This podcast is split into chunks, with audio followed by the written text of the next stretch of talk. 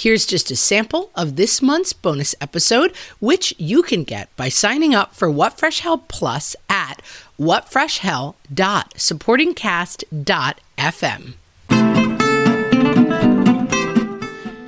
Hello, everyone, and welcome to this bonus episode of What Fresh Hell Laughing in the Face of Motherhood. This is Margaret. And this is Amy. And today we're talking about the worst jobs we ever had.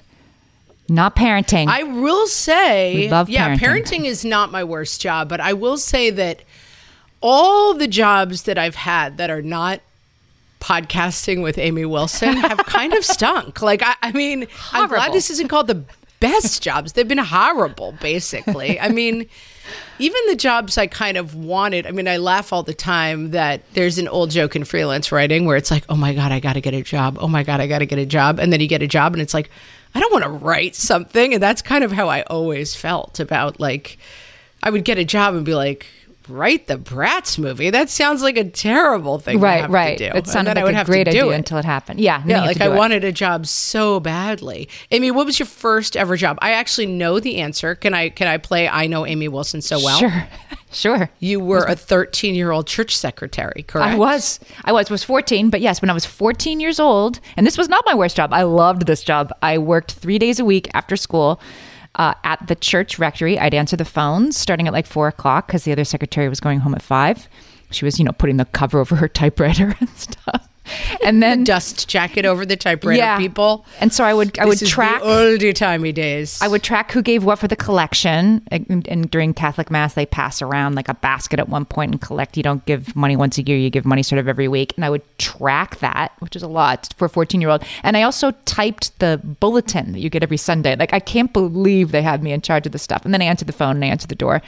And I, uh, and the priests had a cook come in and cook for them, like a really, um, not, a, not a chef. She was like a really good cook, a woman who lived like down the street. She'd come in and cook, and I would have like gourmet meals with the priests who were. It was just like having like six grandfathers. They like they wanted to know everything about my, what was going on at school, who said what to who. They'd come to see me in plays and bring me flowers. Like it was, it was like the best job ever. Do you remember what your salary was at this job? Three dollars an hour. Yeah, Three I was going to say that tracks. Dollars. I remember having a babysitting job once, and I babysat all the time, and I made two dollars an hour as a babysitter, and I once went for seven hours to someone's house. Like it was like four in the afternoons. I played with the kids all afternoon. Then I made them dinner. Then I hung out with them until like I got them down, gave them baths, put them down at whatever 11 o'clock at night.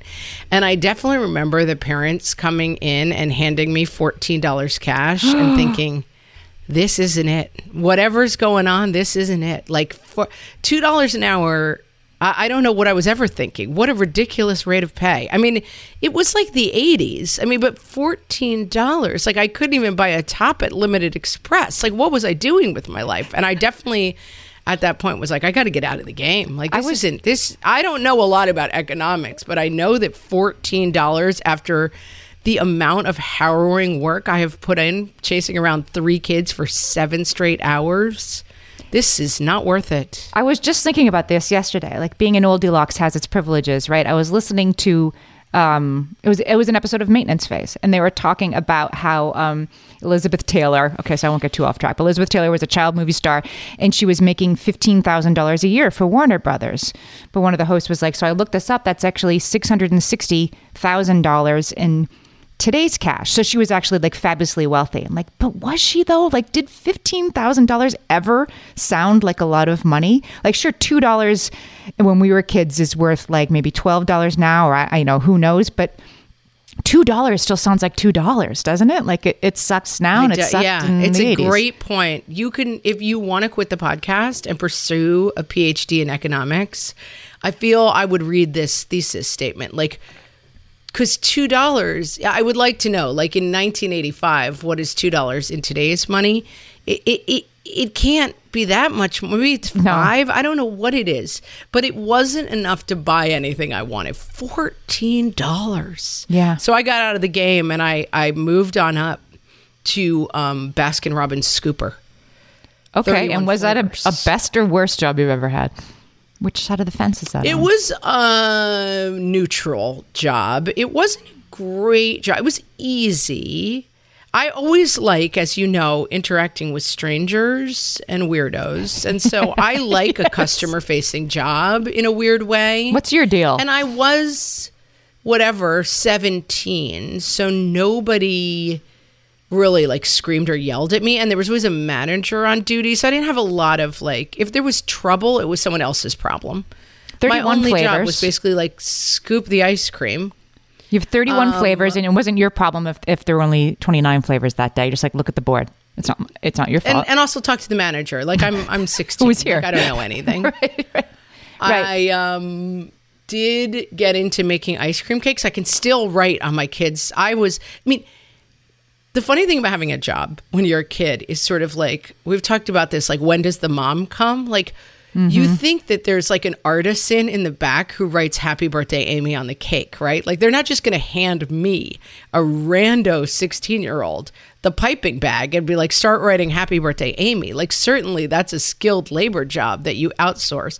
No, they just handed me the piping bag and they were like, do your best. Oh my gosh. So writing Happy Birthday, Amy was my job. And I got, I took a lot of pride. I would put the little flowers on. I mean, I, I, I know my way around a piping bag at this point. that just reminded me, like it just awakened a like terrible job memory. You know, the things that I've repressed from the terrible jobs I've had as a as a struggling actor. I had I had many. You know, I had like two jobs a Sure. week, and they'd be random, and I did all kinds of of um of stuff. And the, this uh, the birthday cake decorating thing. I just remembered this. I was working for a company doing sort of like live performances like you know santa and malls kind of shows and sometimes i was in the shows and sometimes it was like can you please call the mall of utica and see what time they want us to be there and can you type this rider like i just was doing it all and at some point we were doing a live the Glamour event of show business. right the glamour of show business and at some point we were preparing for a live event and and the woman who i was working for is like you do calligraphy right and like i had done calligraphy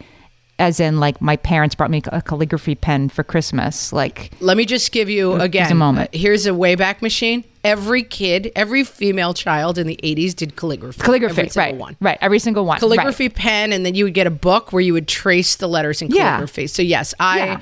I I really made some unsightly wedding invitations in the day because my mom would be like, Meg does calligraphy, calligraphy. And then right. yeah, Like, let me kind tell you, of. Right it was like bullet just because you own the pen doesn't mean you do calligraphy, people. so they handed me the pen and it was for i remember I'm, I'm remembering more as i'm telling the story. It was for the waldorf astoria. I remember this because uh, here's a trivia for you. It's actually the waldorf like equals astoria. It was back then. It was two lines two Hmm. hyphens on top of each other like an equal sign. Waldorf equals astoria. you know. and I had to do calligraphy. And so, yeah, so I'm doing it. I'm doing like filling out certificates and whatever with people's names. And I remember like this is not going well. Like I'm doing, I, I am relying on my old mediocre calligraphy distant you know decade old abilities trying desperately to awake them and knowing it's not going well and then the look on my boss's face when i handed those certificates to her and, and she was like, I thought you did calligraphy. I'm like, I, I, I did. I did do calligraphy. I'm eager to please. You're like, look at the clock, lady. It's the 1980s. Everybody does calligraphy. It doesn't mean we're oh. good at it. God, no, this was more like 2012. It wasn't 2000. No, it was probably like 1995. Like, I definitely like hadn't thought about this in several years at this point. Oh boy, I overpromised. So that was one of the worst jobs I Yeah. I also got roped into doing yeah some wedding invitations, and there was a complicated. Do you remember this? You'd take a ruler and like in pencil, you would draw the calligraphy lines because you needed a top and a bottom and a dotted middle line. Sure, sure. And let me tell remember. you, it these were unsightly. Then I would erase the lines in the calligraphy. I mean, some poor bride was cried herself to sleep when she saw these invitations that I did. We don't usually focus on learning in the bonus episodes, but one thing you should take from this is if someone says they do calligraphy, ask follow up questions. ask to see an example of their work. Right, right, because they might be. This is They the worst job jobs you ever had episode. Worst calligraphers we Yeah. ever were. Yeah. Yeah. Yeah. Um, so yeah, that was my big high school job was um, I did make really outrageous like sundaes and cakes for my friends who came in. Mm. I trans- once tried to make a cake that had all 31 flavors. Didn't turn out great because you've got to You, you don't want the sorbet right next to the mint chocolate chip. Like it doesn't actually taste good, No. but I did it. Just a sample of our bonus episode. To hear the entire thing, go to whatfreshhell.supportingcast.fm and sign up for What Fresh Hell Plus today.